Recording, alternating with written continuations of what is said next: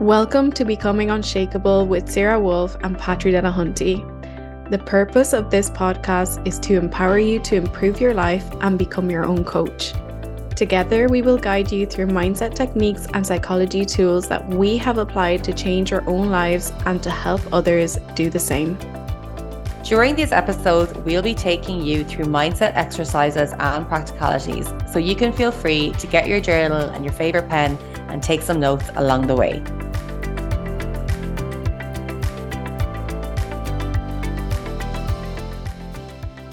Hi, everyone. Welcome to episode two. Today's podcast is going to be an interview for myself and just basically to go through everything that led me to want to become a coach, which is a beautiful story. Not exactly the most happy story, but it might actually teach you a thing or two, which is the main thing that I want you to take away from it. So, Sarah's here with me and she'll be interviewing me. Hi, guys. Welcome, everybody, to episode two of the podcast. We're so delighted to have you here. Yes, today is a very special episode for me because I have the honor of interviewing my beautiful friend Patri on how she started all everything in the middle and I suppose where she is now. So yeah, I suppose to kick this episode off, Patri, the first thing I will ask you is where did it all start for you? I guess now that you're a coach, like it's not like me or you like woke up and decided to be coaches. So what was your journey basically? Yeah, absolutely. So I think it all started to be honest when I was really little because as it happens, I used to play with Bratz. I don't know if you ever played with Bratz dolls, but I used to literally just play like, you know, one of them just basically being a therapist for the other one. But having said that, uh, it wasn't, I wish it was only that, but it was actually a lot more things that, you know, uh, basically tore down my confidence, my self esteem, my self worth. And I guess I always had this little innate ability to make others feel, I guess, more cheerful and better within themselves. And I was always a really happy little child. I was one of those that was just super, super affectionate and then what happened was, you know, there was a lot of negative stuff in my family and a lot of, you know, there was a lot of separation and I moved to Ireland and things like that. So things got a little bit ugly there.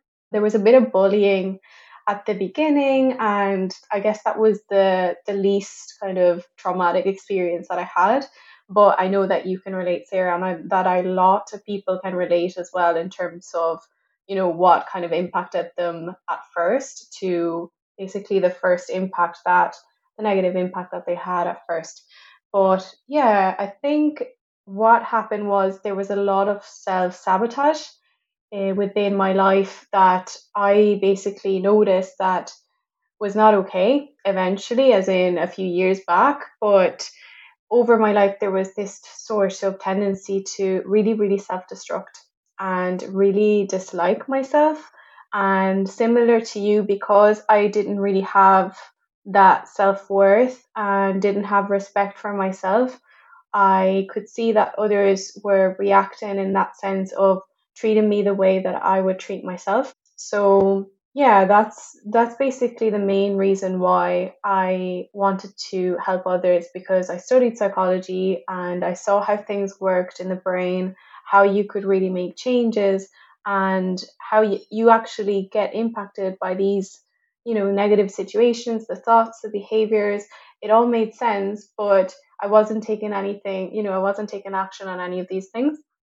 And yeah i provided therapy for a while in a clinical psychology center and i realized that you know i could actually make a difference in people's lives but i hadn't started you know, basically doing it myself. So that's where the coaching kicked in when I was like, okay, I actually need to make a difference here with with my own life, not just help people. And then when I could do that, I really started to actually do the coaching properly because I was actually embodying what I was talking about as opposed to talking about well-being but not actually taking care of my life.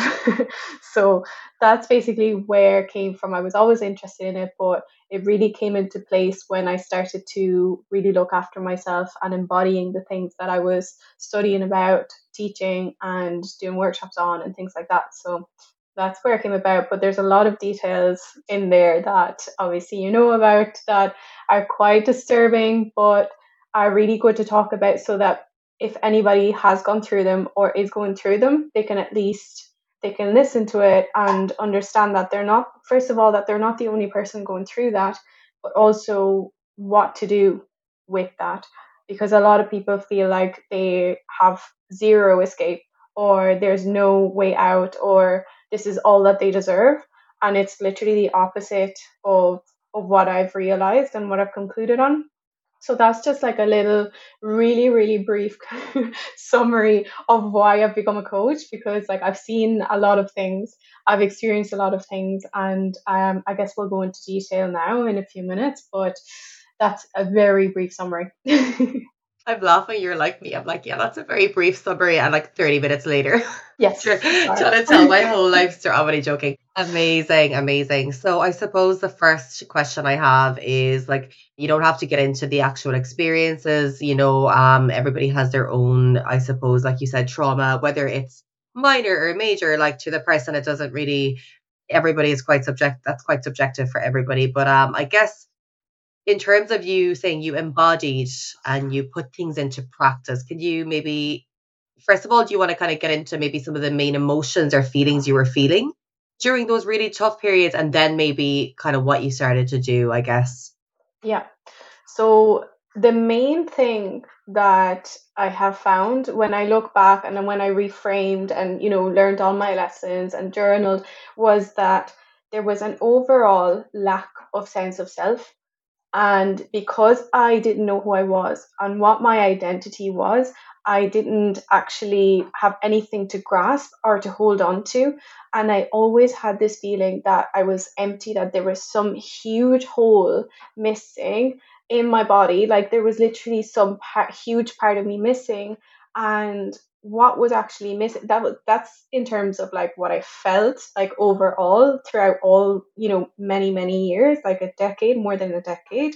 And the lack of sense of self just felt so empty that i had to fill it with other things. So like the binge eating and the bulimia was literally trying to escape from my emotions and self harming was that sort of escape as well. So it was like i couldn't physically do anything with the trauma and I was I didn't actually know how to regulate myself.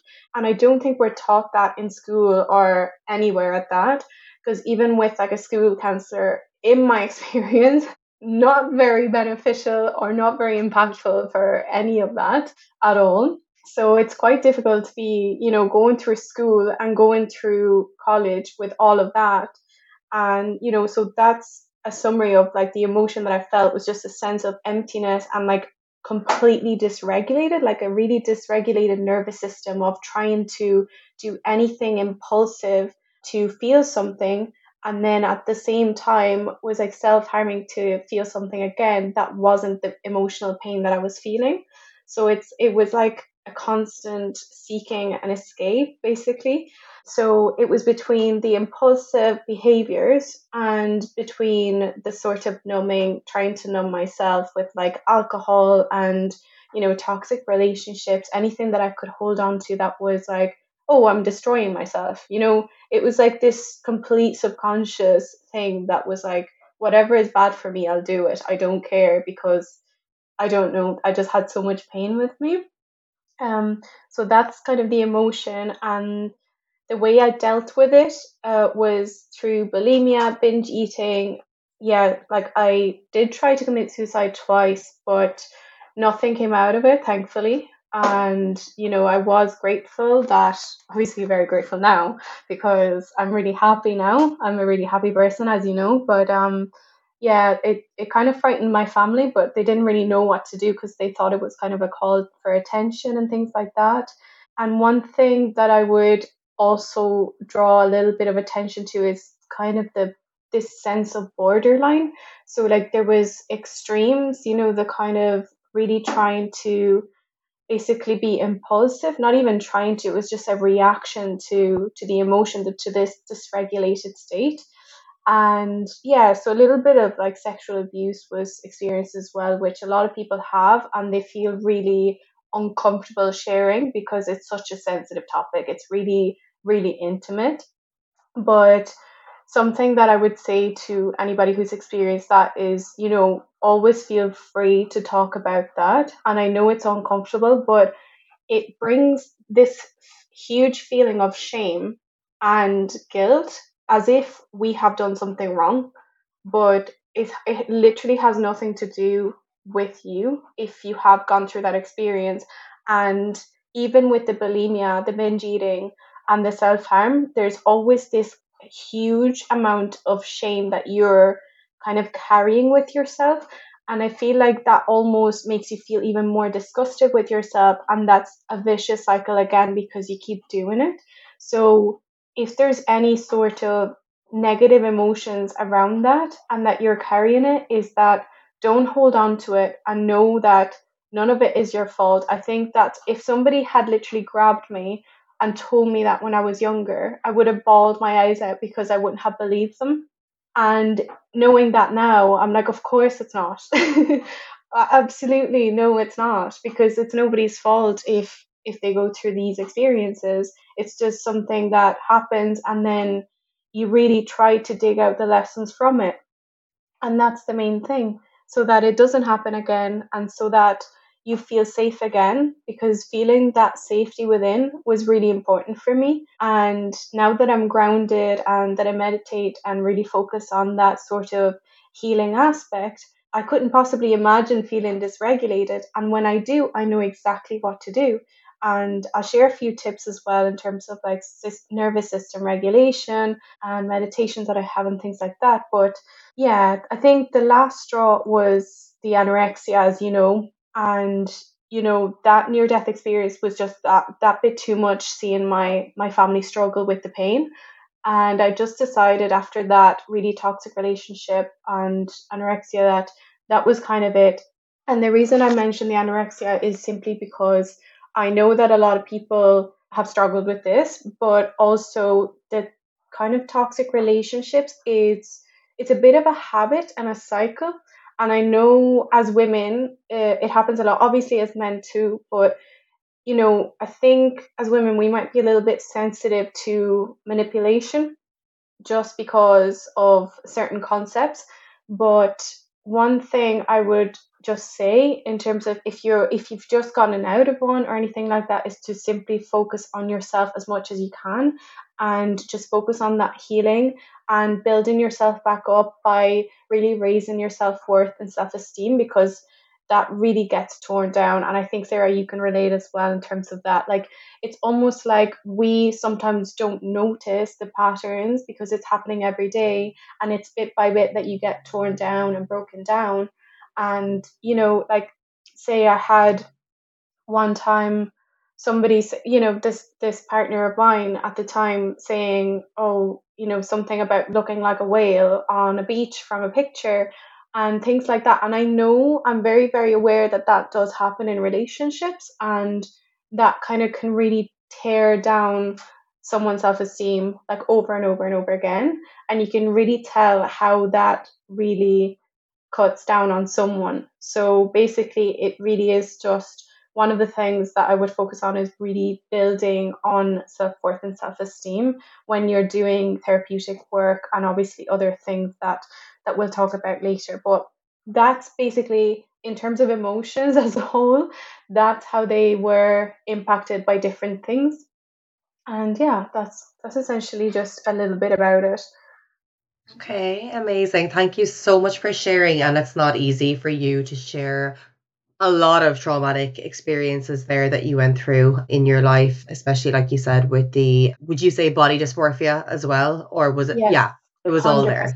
It was all yes. there. I suppose the, the the the biggie of this episode is going to be for somebody who is in the depths right now listening to this for somebody who is actually going through one of those experiences or more that you just talked about that you live that version what is your you know what's your your advice, I guess, Mm.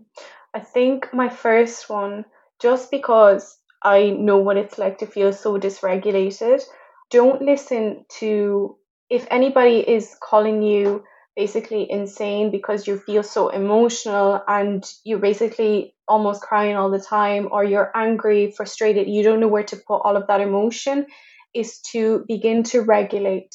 So this sounds really silly to somebody who's not used to listening to these terms, but getting into a really safe place in our bodies is underrated. Like we don't talk about it enough. And I was exposed to a lot of situations in my life, like within my family, where I felt really unsafe. Um, my father's actually bipolar, and you know there are really challenging situations that you can get into with that. And I think when you're raised in that kind of family, you're going to feel dysregulated in your body and potentially unsafe. And what happens when you feel unsafe is that because you're used to it, sometimes you actually feel comfortable in unsafe relationships or in unsafe situations or environments. So, the number one thing would be to make sure that you feel safe and regulated and comfortable within and get used to that feeling. So, like, begin to do some breath work and really, really look into even just look them up on YouTube. I know I have one, but like, I have many meditations, so do you. But there are so many on YouTube as well that you can easily look up just like simple relaxation breathing techniques because what that does is really get your body into a safe state. And I don't know if I had known that at the time, I remember I did some with my child play therapist, and it was the only place that I felt safe at the time.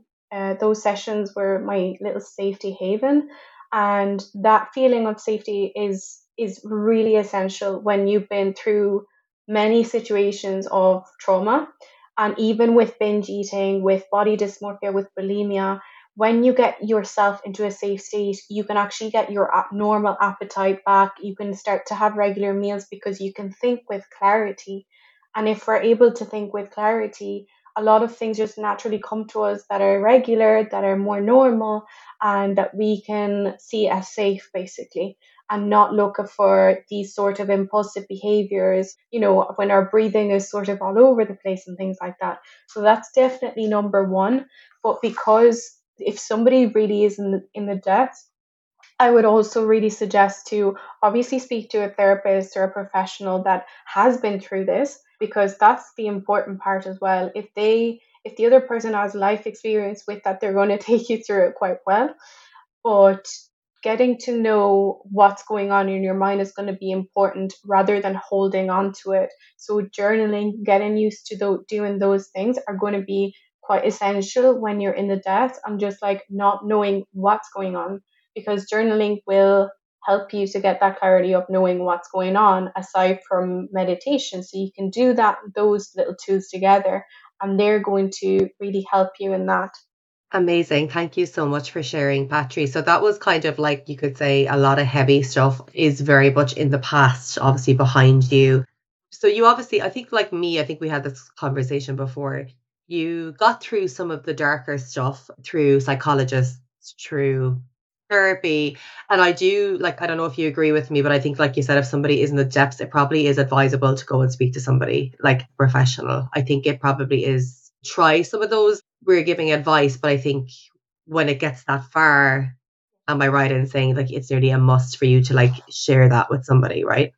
Yeah, absolutely, Mm. 100%. And if it is really that bad, as in, I'm talking in terms of, you know, if you're if you've just come out of a really bad relationship and things like that. Now, if you are at that stage where you are thinking negative thoughts about life-threatening thoughts, in fact, then that's definitely the time to really seek proper professional help. I'm talking psychologists, psychiatrists, medicate, you know, if some people take medication to soothe that first initial PTSD. Now, I had PTSD, so I understand that sometimes you might need chemistry to interrupt that.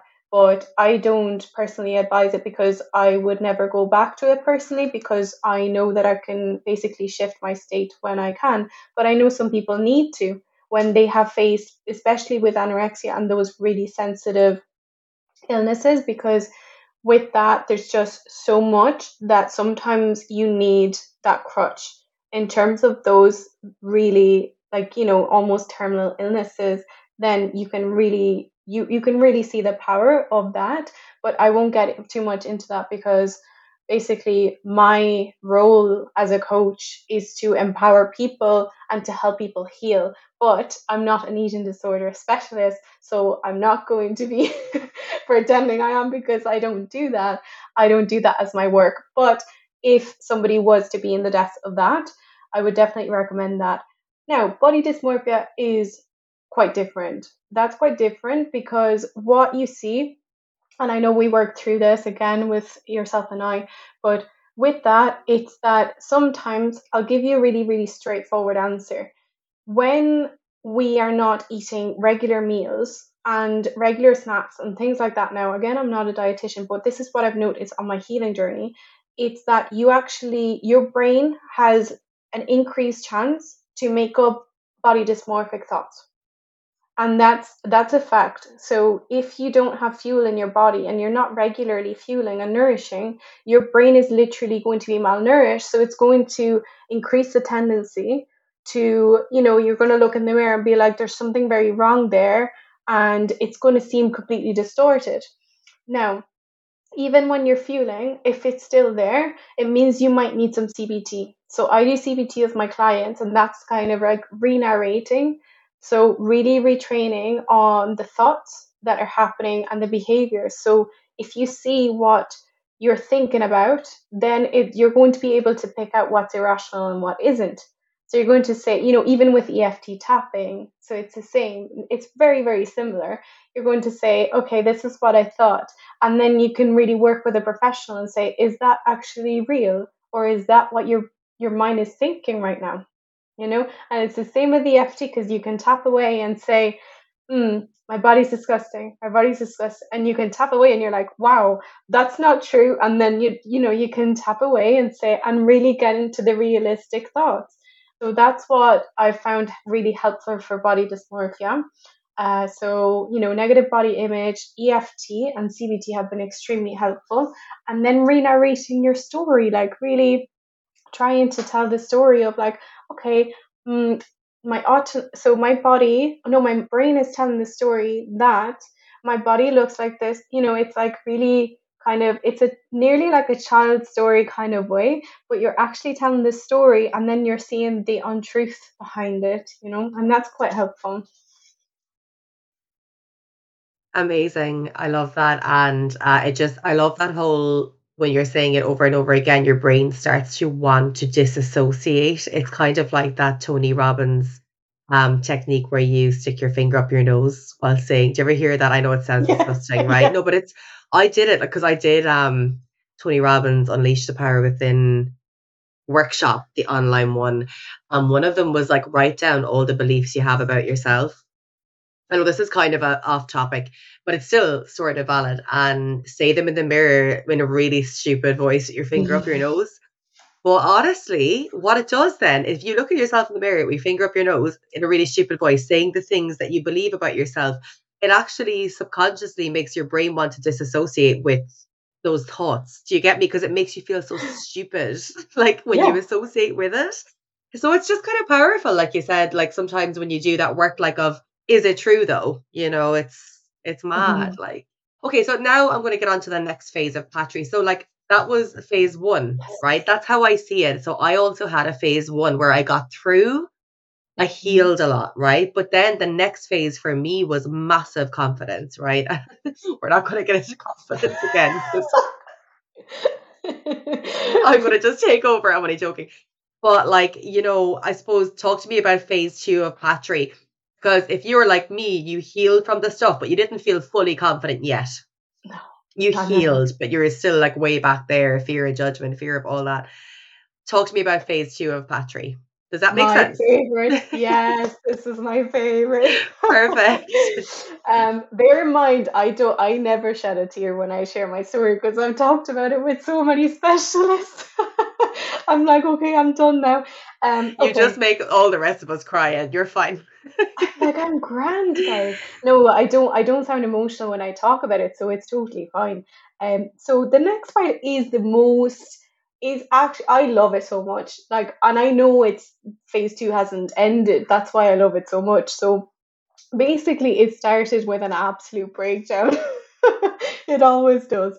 I had an absolute breakdown when I went to Mallorca to see my mom, and that's where where I lived with my ex, where all the anorexia began. So I was like, Jesus, like, how am I going to cope with this at all?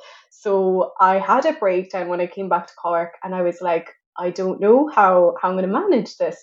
But then I funnily grabbed pissed off, of course. I used to always be pissed off in phase one, by the way. In all my life, in my teenage years, up until two years ago, I was always pissed off about something. So I was very fuming, angry to towards my mother for whatever reason. And I grabbed on the way out uh, the book of, you know, The Secret. And I had read it when I was 16. And I was like, I don't even know. I need something to read for the plane to calm me down. So I read it as I was in Cork, and you know, I something just ticked. I don't know what it was, but it something ticked because everything started just flowing everything. Like, I mean to say everything. I just meditated for a month straight. I became a monk for. I became a monk for a month, and you know, like it reminds me of Jay Shetty, like think like a monk. But I was genuinely, I couldn't stop. It was like an addiction. You know, I was so blissed out. I was so happy, and I was so relaxed. But the biggest thing was that during these like one to two months, I just began to forgive everything and everyone. So I started writing letters. I literally wrote a letter to, to my ex forgiving him, even though he wasn't going to get it. But it was for my own peace because I was like, I, it was like doing a big clear out of my mind, my soul, and my my body. It was just unforgettable. And every now and then I write letters because otherwise it's stuck within you. And even though you might not want to talk to somebody that has hurt you, or that you have hurt, it doesn't matter because you can still write to them and you can get it out of your system, even if it's your dad, you know, if you don't have a good relationship with your dad because you can't. So that's an important one. So I went through a really big forgiveness stage. And then within that stage, like the beginning of phase one, was a lot of visualization, started affirmations, and you know, I could really like as I was meditating, I could finally feel regulated and happy for the first time in like my life. And I could just see the potential in what I could possibly do with my life now that I could finally breathe and gain some clarity. It was just shocking because I had never seen a happy, a properly happy Patri because I was mm. always a smiling girl but I was never properly happy. I was always kind of people pleasing or pleasing whoever, whatever boyfriend I was with, all of that stuff. So for the first time in a long, long time, I was like, wow, I'm like, it's like my little child came out because I was that really happy child. So it was beautiful to see. But the most, one of the most important things that I started doing was visualization because I could finally, it wasn't pretending, it was just getting into the state of how I wanted to feel. So, say some meditations say, How do you want to feel? And that for me, no one had ever asked me that question. So, those visualizations for me were extremely important because I could finally begin to feel really happy and excited and blissed and all of those beautiful things and juicy things that I hadn't felt, you know, in a long time unless I was drunk or anything else. So, really, really powerful transition period of my time. And of course, it was around this time that I began to, you know, get with my current partner and stuff, which is actually the first healthy partner, you know, first healthy relationship I've had. I won't say first healthy partner, but the first time I have felt healthy enough to have a healthy relationship. We'll put it that way. yeah, and that's so relevant because it's true. Like when you step up in self worth, that you kind of attract that back in your field of existence, and that includes partners, right? Exactly. It includes even friendships because. Oh yeah. Yeah, I mean, I'm just quite surprised. Uh, not surprised, but I'm very delighted with the people that I have really close connections with. I mean, like I've really connected because I've connected with myself, I have been able to connect with others in an intimate, lovely level because I actually like myself. And I think that's a huge difference because before I had friends everywhere in the world, but that didn't mean they were people I necessarily really loved or really deeply connected with or that they knew all the parts of me before, you know, because before I used to do, you know, make up white lies and stuff because I was really afraid of being seen. I was really afraid of, you know, people judging me and thinking certain things about me about, you know, how I acted or how I thought because, you know, I had a lot of negative thoughts. And now if, you know, if I do have negative thoughts, then I share them with my partner or I say it to my friend, I'm like, I'm having a bad day. But also it's just it's really nice to connect properly with people. And that will only happen when you actually get to know yourself and you get to really love all the parts of yourself. And it doesn't matter if, you know, you've had, you know, a few years in the past where you might not have been the nicest person in the world. Well, don't blame yourself because maybe you were really sad, because maybe you were really depressed and you weren't able to, you know? Absolutely powerful, amazing when it comes to working with girls. That's a good way to put it because obviously everything that we do is an extension of us. You work with solely women right now, am I right? Or men as well? Yes, I have one male client as well. Oh, cool. Amazing. Yeah. Amazing. What is it that you, what's your mission with the people that you work with? Or what's yeah. your, I know it's so abstract, we could be talking forever about what we want to help them with. But in mm-hmm. general, if you were to sum it up, what is it that you want to provide for these people, you know?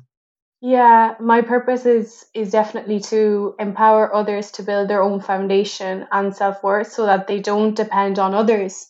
And the reason for that is because I used to think I needed to rely on a man before because I didn't get the parenting I needed. But that doesn't mean I can't parent myself. I can't reparent myself.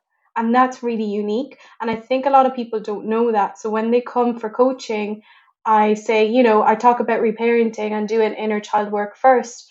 And maybe it doesn't make sense at first, but then I explain exactly why. And guess what? We're adults now. And it means, yes, of course, this happened to you when you were younger. And yes, of course, that's what your mommy said. And that's what your dad said. And that's what your auntie used to say. But you're not there anymore. And you don't get to have the same beliefs as they had.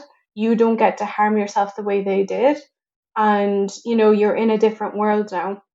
So i always make sure that people feel grounded enough and healed enough to take it to the next level because i think when people think about you know let's get some coaching they think you know sometimes it's it's easy to say okay but my goals your goals cannot be accomplished if you do not feel grounded within yourself and you don't do not feel strong enough and powerful enough within so you need to really build build that foundation and that's why i talk about foundation I could not agree more to that. I think that's why actually even in my program I leave goals until the end because the person is so much more grounded and confident and self-connected to actually I genuinely believe even the likes of motivation and discipline is very connected to your levels of confidence because how can you trust yourself if you haven't healed from some of those pa- patterns like we talked about if you're still living that kind of version that's trying to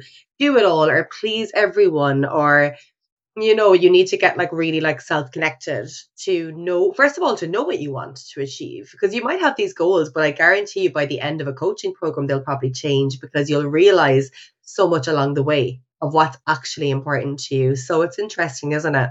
So amazing. So right now you're working with some one-on-one clients. Obviously by the time like people listen to this podcast you'll probably be doing a whole bunch of stuff. So where can people find out more about you yeah, absolutely. On my Instagram, I actually have most of my things now. I did have a website and I'm currently rebuilding that because it was mostly focused on career coaching. And I want to really emphasize the fact that I have stepped away from that a little bit. And I know because obviously I do HR and I do organizational well being, it's related but my focus has really switched and my purpose has really switched to really build that foundation so that people can really become unshakable and develop that really strong self uh, sense of self-worth so most of it is on instagram and yeah, I mean, I'm, I'm going to be constantly doing workshops realistically, so there will be a little bit of me everywhere in Ireland. but um, yeah, so I just wanted to mention even so on my page, you'll actually see there's an inner child healing meditation. It's only called healing meditation because some people don't really understand until they click in that it's an inner child. And it goes into detail about explaining why it's used and why it's the first thing that I have on my link tree. It's because it's so important and I couldn't actually possibly have lived without it. Uh, when my first, you know, when I did it for the first time with my therapist, I just thought everybody needs to do this Uh, it's literally the first thing that you, you need to do. So that's the first thing that you see on my link tree. And then the next is just one to one programs, and there'll be plenty more to come, but that's that's further down the line. And yeah, so if I was to give one tip from now is well actually I have three exercises that I want to share today because I know we're going to share exercises as we go on. So I don't want to go into too much detail, but if you're to do something do this one thing and take away whatever you can from it because it's very powerful and really get into this kind of receiving mode when I call out the exercise and you know whatever you know about anything cut it out just forget it and just completely trust this because it's life changing so these are actually used by psychologists all around the world and this is what you do to reframe the past and I think Sarah does something similar to this as well. So you take the three most significant times of your life and write at least three lessons you can gather from each event. The reason for this is actually because when we have events, sometimes we just look at them as negative, like completely negative. This negatively impacted my life. This is what it did to me. But as you know, in contrast to that, we can look at what did I get from this? Even my relationship with my parents, something bad that happened, what did I learn that I didn't want in my future relationship or in my life? Because if you see the things that happened, you take away, you always take away something. Because every breakdown, every every single negative thing has something positive, and I can assure you that. So write down three things that impacted your life, whether it's your childhood, potentially your teenage years, and then write down three lessons that you learned from each event. And that's that was very powerful for me, very powerful. And then number two, it, this this is completely life changing. This really worked really well for me. And Sarah does something similar to this as well. It's identity shifting. I could talk about it until the cows come home. It's just so important and basically just begin to explore everything that you do not like that you're doing right now. I have some exercises on my Instagram, but basically look at everything that you are right now that you are not currently appreciating. So it could be something like you're not committing to things or you know you're you're feeling unreliable in yourself or anything like that. And any parts that you want to let go of of self-sabotage and write about that person that you actually want to become. So you can use this as a visualization as well, but it's more about journaling. So who is she and who who does she want to become, you know? So who do you want to become and what does she what does she feel daily? So she wakes up and how does she feel? What does she think straight away? Do you know what's her first thought? And what does she what is she grateful for straight away? You know, who does she hang out with? And all of that juicy gratitude needs to come into it as well. And how does she look after herself? A huge one. So, what is her self care routine? What does it look like? And get to know her, really, really get to know her and visualize her. Literally walk as her. Pretend you are her for a day and do this. Once you have journaled and gotten real good clarity of what she looks like, what she does, and by the way, you can really gather some habits from other people that you know don't do them all because otherwise your your head will explode.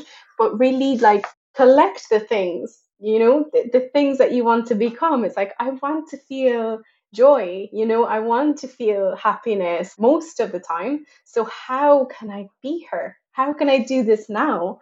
And that's beautiful. You know, how how do I become this confident being? And you know, Sarah and I really, really go through that as well. So it's a beautiful exercise. Identity shifting, trust me, works wonders.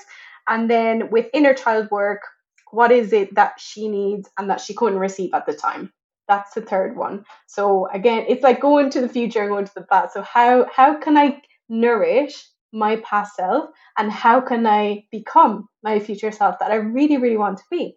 So it really goes both ways. And trust me you can be in the present but also nourish both ends. And that's one thing i've really really gotten out of visualization. So those are my three little things.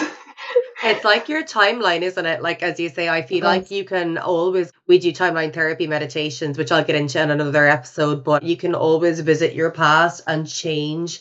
Because remember, in that past event, I literally had a workshop with a girl about this today. In that past event, you chose something based on your ego. So you chose to believe something that wasn't good for you at the time. And you can absolutely go back now, right, mm-hmm. as your confident self to that past experience and think and look at it like from a much more logical uh, viewpoint, right? Because we're not able to do that when we're younger. We just kind of take things personally. But now that you're an adult and you've got a more emotional intelligence, and we're hoping to really drive this home throughout this whole podcast, looking at things logically is key. Looking at other things, the person, the other person in the event. So like all the other thousands of things going on in that event instead of the taking things personal. And the thank God that happened because right? That's another one mm. because this is what happened in my life because of that. And actually, just on that point, Mo Gawdat did a study, I think, in Google, where he asked all recipients of the study, you know, if they were to go back to their trauma, as painful as it was at the time, but then they looked at the butterfly effect. So, like every single thing that happened since that moment, would they actually change it? Would they remove it? And 99% of people said no, which is so powerful exactly. amen to that. Like, absolutely. you know what I mean? Yeah, absolutely. Um, yeah. So and yeah, you know, that's it. Like when when people ask me, "Oh my God, I'm so sorry that happened to you," and I'm like, that toxic relationship, that anorexia, I, and I know this sounds really insensitive, but it was those were the best things that ever happened to me because I just feel like I could take anything on. I really do. And I mean it when I say that. Like, people probably don't believe it when I say that. And I'm like, I genuinely feel like I would do anything because if you can go through all of that and not break, hello, I'm still alive. so I'm good, you know? And it really makes you stronger. Like, it's not just saying it, it makes you super, super strong. So that's all I'll say. no, listen, thank you so much. I mean, that was like, I think that was beautiful because we got to see every phase of your your journey so far and I suppose what's led you to here. And like I said, like I think like to be totally honest with you, this probably sounds a little bit harsh, but I think when it does come to me and you, the reason we get on so well is because it really does come from the heart, like what we speak about because we've kind of we've well we not kind of we've basically lived the versions of the clients maybe that we want to help basically in a sense, even though we're going to get lots of different like clients with lots of different things going on with them, you know what I mean? But in general, we feel like we've we've both lived the the path and we've kind of seen ourselves in a sense. And we're still on the journey, but we've seen ourselves come out of a lot of it like a lot stronger. And I think that's the purpose behind this podcast. Like like we said before, A to normalize this stuff and B to like just to let you in on how you can overcome things, how you can build yourself up. And wow, I just love that every second of that. So thank you for sharing and thank you for sharing those exercises. I have them all written down because we never stop growing.